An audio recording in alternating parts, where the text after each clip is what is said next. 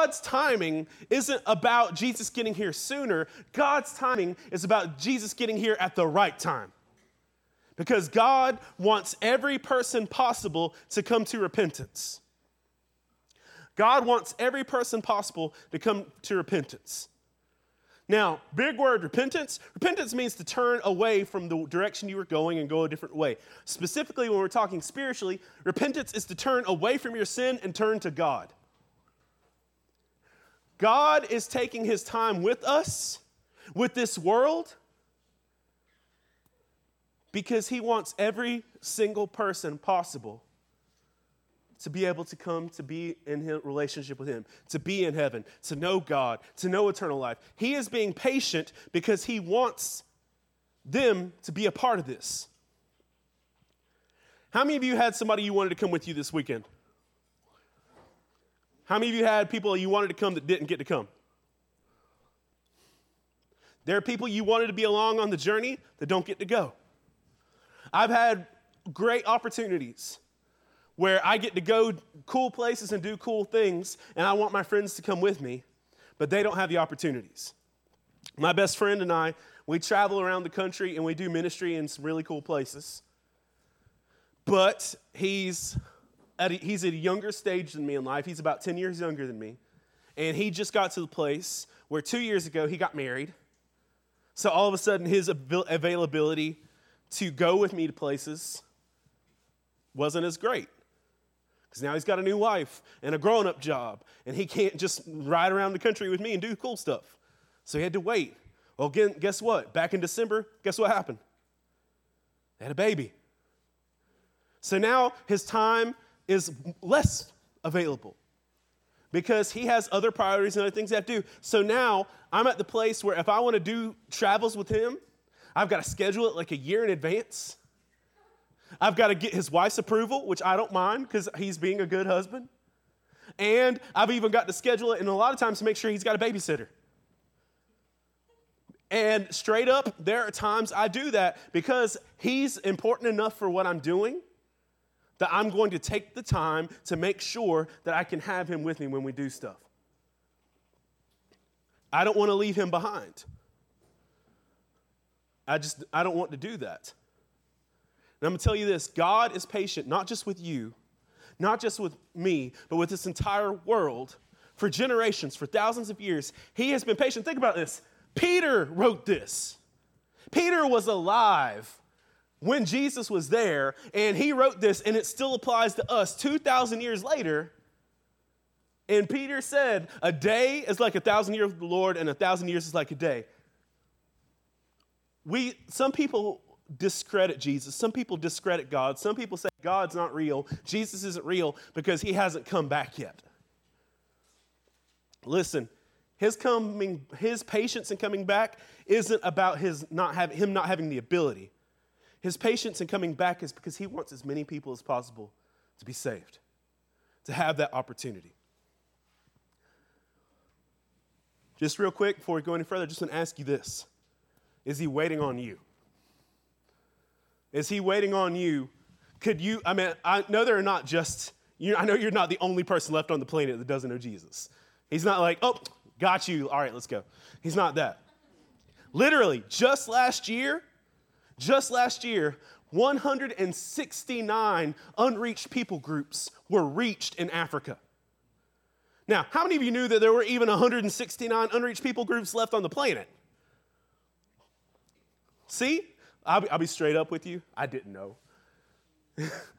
I, like, I do a lot of domestic ministry. I don't do a lot of foreign ministry. And when I read the statistic that there were one hundred sixty-nine unreached people groups, that, and it wasn't last year, it was two thousand seventeen. In two thousand seventeen, there were one hundred sixty-nine new groups of people that heard about Jesus for the very first time. two thousand years later, and people are still hearing about Jesus for the first time. Listen, God's work's not done. So if you're ever wondering what's taking so long, it's us. He loves us enough to be patient with us. I'm going to tell you this. He's being patient with you. He's being patient with your friends. He's being patient with your family. Y'all, I was a married, grown-up and a pastor of a church before my mom met Jesus. I, when I grew up, neither of my parents knew Jesus. My mom didn't meet Jesus until years later. I grew up thinking my mom was never going to meet Jesus, realistically speaking. I went through Bible college and started ministry, and we're having our first child when my mom finally came to meet Jesus. I literally thought it's never going to happen. You know who I really didn't think was going to ever meet Jesus? My mother-in-law. She's the worst. Like, she's not, it's not that she was just a bad person. She just didn't know God, and it showed. And I thought, not only is my mother-in-law never going to meet Jesus, she's never even going to come to church. Y'all, I'm not kidding. Watch how God works. My mother-in-law lost her house. And remember I mentioned the flood we were talking about like earlier in the, ch- in the services? My mother-in-law lost her house in the flood. My wife and I helped my mother-in-law get a new home. My church was a space where people could come get food if they didn't have food. One day, when we were re- once we rebuilt our church after the flood, there's an organization called Somebody Cares. And all they do is give people food and clothes and stuff after disasters. Somebody Cares came and said, hey, we're going to feed two thousand people here today. And they invited everybody in the community to come be a part, because it was the day we reopened our church. And they said, look, we're not expecting you to come all to come to our church. You can't fit two thousand people in my church. It's not that big. Um, but we said we're gonna. They said they're going to feed two thousand people and invite everybody that could use food and clothes and stuff like that. We invited my mother-in-law. Never in the world thought she'd show up. Never thought it was possible. My mother-in-law showed up that day to get clothes and food. She has not missed a Sunday of coming to church since like October. She's asking my wife questions about the Bible. They're involved in Bible studies. Listen, my mother-in-law, like, I know she's not Satan, but there's a while I was concerned. like, Like, realistically, the day we were getting married, my mother-in-law broke into the church we were getting married and stole my wife's wedding dress. I mean, so it was, like, it's that kind of serious. Like, so I never thought that would be a thing where she would meet Jesus. And now, like, I'm literally on Sunday mornings preaching, and I look over, and, and it still alarms me sometimes. Because I'm thinking, there's no way God's going to save that person. But I'm going to tell you this. God loves her. God wants her to come to repentance. God wants that. So I'm going to tell you this. I'm saying all this. I know there's some silliness involved, but please understand, there is no one God doesn't want. And he's being patient with them. And I want you to understand, he's being patient with you, because please understand, he wants you. If you are wasting time because you think this is something you should worry about later, it's not. This is a now thing. This is a now thing. All right, let's go to the next verse. Uh, Colossians four, verse five and six. Remember how we said earlier, one of the verses we read this morning said, make the most of every opportunity because the days are evil? Check us out. This kind of says the same thing. Be wise in the way you act towards outsiders. Make the most of ever op- every opportunity. Let your conversation always be full of grace, seasoned with salt, so that you may know how to answer everyone. This verse tells us we need to make the most of every opportunity with someone who doesn't know Jesus, because your interaction with them could be the way they meet Jesus. Let your conversation be full of grace, meaning kindness. Not just kindness, kindness beyond what people deserve. You know what got my mother-in-law coming to church? Grace. Because she did not deserve the stuff that she got. But we gave her kindness beyond what she deserved, and that kindness beyond what she deserved helped her meet God. Now, she's not a Christian yet, but man, she's so much closer than she's ever been. Like, it would, I'm waiting. Like, realistically speaking, I know the sermons that are coming up at my church. I'm Easter. Like, I'm praying hard, right? I've been praying hard for days and weeks. That's on Easter. The message that they're going to hear, that my mother-in-law is going to meet Jesus. I'm, I've been praying. Hey, y'all can pray with me. When you get Easter Sunday and you're putting on your snazzy pastel outfits and getting some candy and some chocolate and going to church with grandma or wherever you're going. Easter Sunday, pray for Hector's mother-in-law. You can do that with me. Um, but this says, be wise in the way you act towards outsiders. Make the most of every opportunity. Let your conversation always be full of grace, seasoned with salt, that you may know how to answer everyone. Guys, listen. If you know Jesus Christ, I'm talking to you specifically right now. If you don't know Jesus, you can plug your ears. Just kidding, don't do that. Um, but realistically, I'm talking to Christians. Every time you are around someone who doesn't know Jesus, is God giving you the opportunity to help them get closer. Every time. And this verse says, make that opportunity. Make the most of it. Be wise in the way you act towards outsiders. Make the most of every opportunity. Now, that doesn't mean like you just randomly throw open Bibles at them and hope they're going to read some scripture. Listen, that does that sound wise? No. And listen, when we when we read that scripture this morning, how did it say that we figure out what wisdom is? Numbering our days, but beyond that, that last verse we said that we learn and understand what God's will is. You want to be wise in these situations? Start praying and understanding what God's will is. Because if you are a Christian, God is using you to help people who don't know Jesus meet Jesus. Now, if you're here and you're not a Christian, I want you to look, seriously think. Think of how many times God has put something in front of you to simply say, I love you and I want you to come to me. Look at your life. Look at the situations. Because I'm telling you this, if you don't know Jesus and you're here, God has been doing things to get you to know him.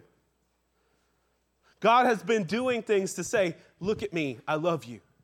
God has been calling out to you, but some of us, we just don't pay attention. How many of y'all ever uh, liked somebody at school or something, and you really wanted to subtly show them, hey, look at me?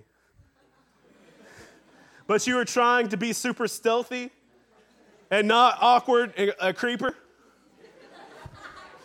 Um, uh, shh, shh. I've been there. I pretty much stayed a middle schooler for like twenty-eight years. Um,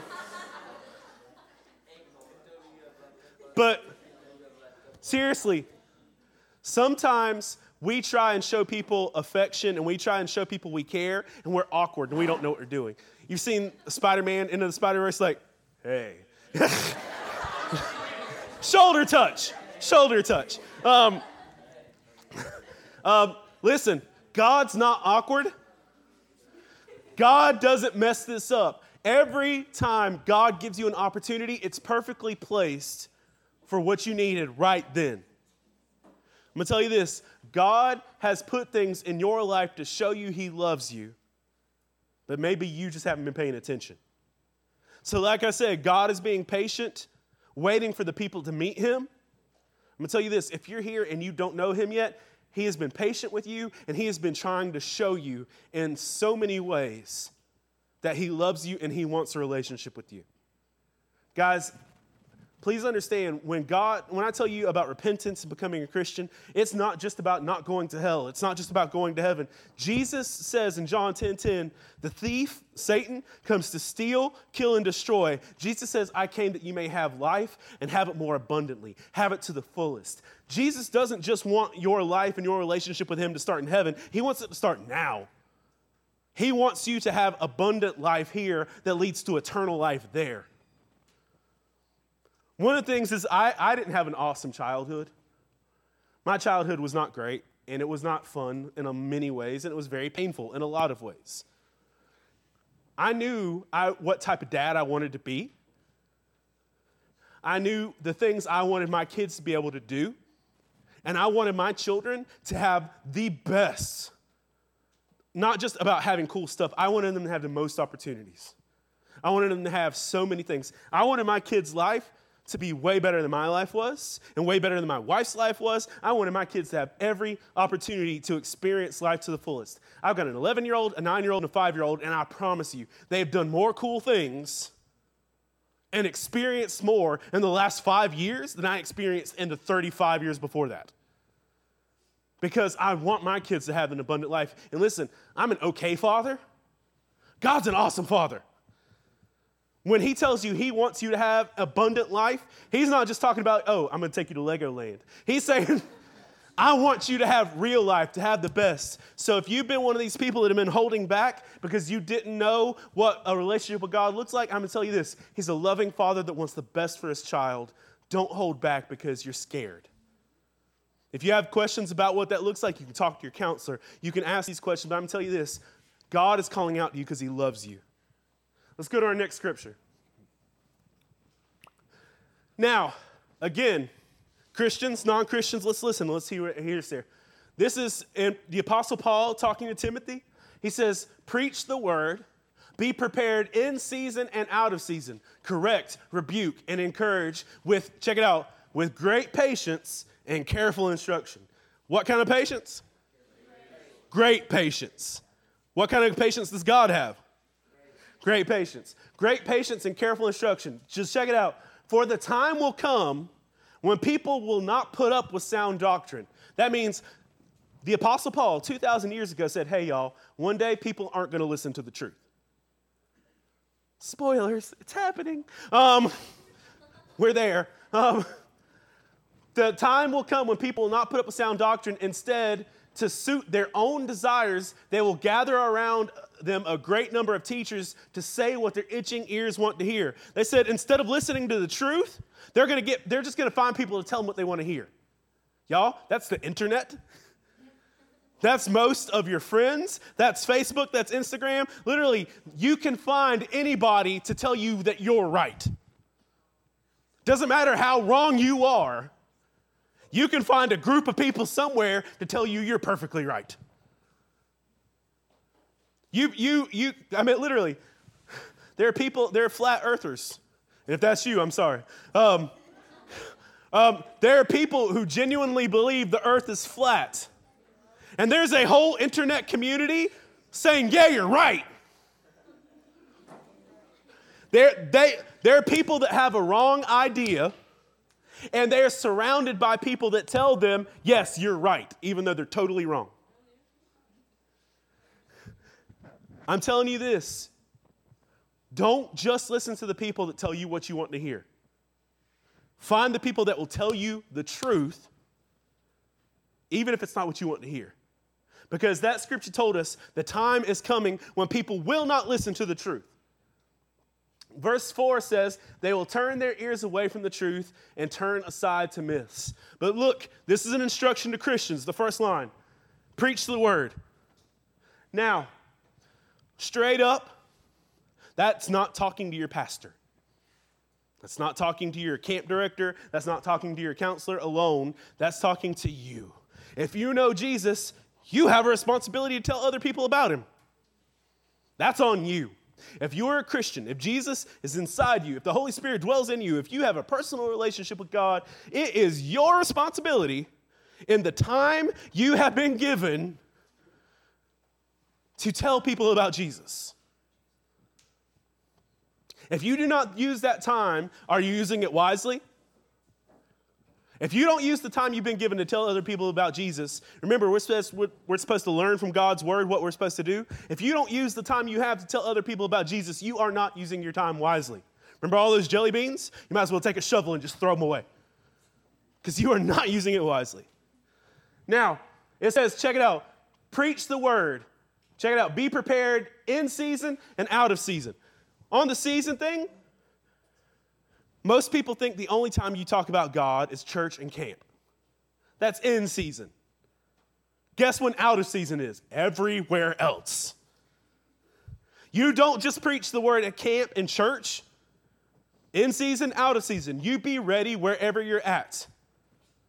Be ready wherever you're at. Today, you know where I went?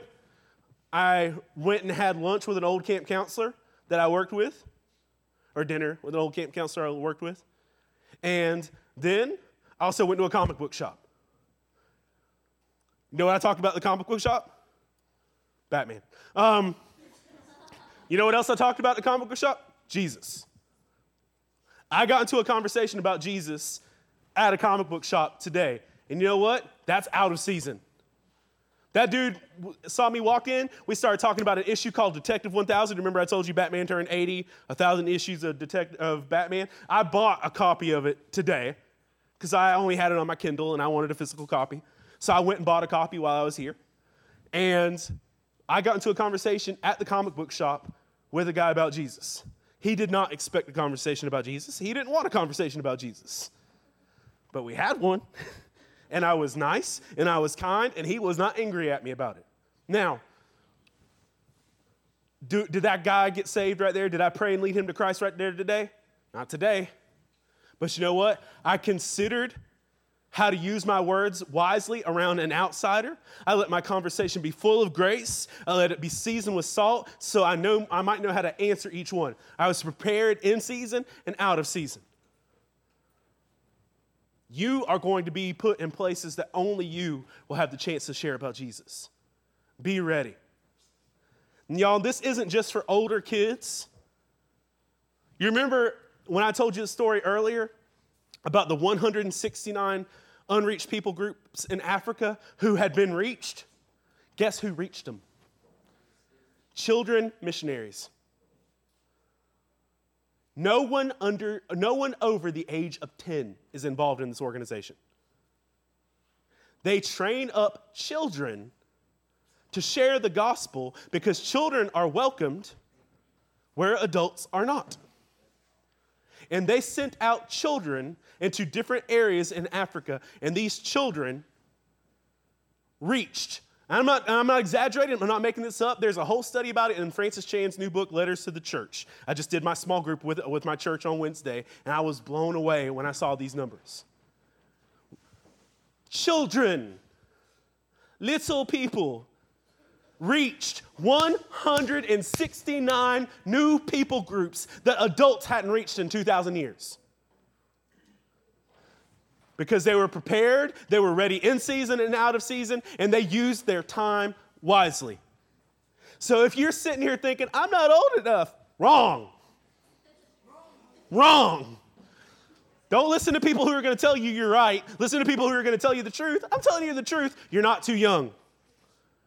You, listen, when you meet Jesus, you don't get the discount VeggieTales version of Jesus. For the record, that's not a knock on VeggieTales. Love me some Larry, okay? The world needs a hero. Yes, I love, I love Larry. I love Bob. But listen, when you meet VeggieTales, when you meet VeggieTales, when you meet that, that's not just a kid version of Jesus. When you are a child and you meet Jesus, you get the real Jesus. You don't get the kid version. When you, the Holy Spirit dwells inside of you, you don't get the Holy Spirit Junior. You don't get the Happy Meal Holy Spirit. You get the real thing. You are qualified to teach the gospel, but when you are a child, it doesn't matter. You don't have to reach a certain age to be able to actually share the truth of God's word. So stop thinking you're too young. one hundred sixty-nine unreached people groups just heard the gospel for the first time because children younger than everyone in here shared it. You can do work. You can do this. But look, it says not only are you supposed to preach the word, but it says uh, that you are to correct, rebuke, and encourage with great patience and careful instruction. Listen, correcting means when something's wrong, you tell it. Hey, what you just did wasn't the right thing. I'd like to show you what the right thing is. Y'all, I hate correcting people. I hate confrontation. I don't like it. It is not my deal. I'm an encourager. I encourage you all day long. If I have to tell you to your face that you're doing something wrong, I'm the worst at that. But guess what Scripture tells me I'm supposed to do? To do it. Literally, remember I mentioned my small group on Wednesday night? During my small group this past Wednesday night, the same night we were talking about the one hundred sixty-nine unreached people groups, an almost fist fight broke out between two seventy-year-old ladies. I'm not kidding. It's on video. We recorded it. We were recording our small group because we were putting it on our podcast, which we can't put that one on our podcast now. Um, I can't send it to you. Uh, but legitimately, two seventy-year-old ladies almost got in a fist fight because they were angry about who was talking more in small group. And so I'm standing at a podium just like this, leading a Bible study. Right back over here, two seventy-year-old ladies are about to get in a fist fight. And my youth pastor is sitting right here, do something. I'm like, no. And I straight up, I was afraid to get in the middle of this. And so I stood there. You know what I should have done? You know what, looking back, ladies, ladies, hey, you're not speaking in love and kindness. Let's save this for discussion for later, and we can talk about these attitudes. I should have corrected that. Instead, I stood behind my podium and kind of ducked. Because I know I messed up. Full disclosure, I messed up. You need to be ready to rebuke or to correct it with patience and careful instruction. Check it out. Rebuke and correction, encouragement, all those things work together.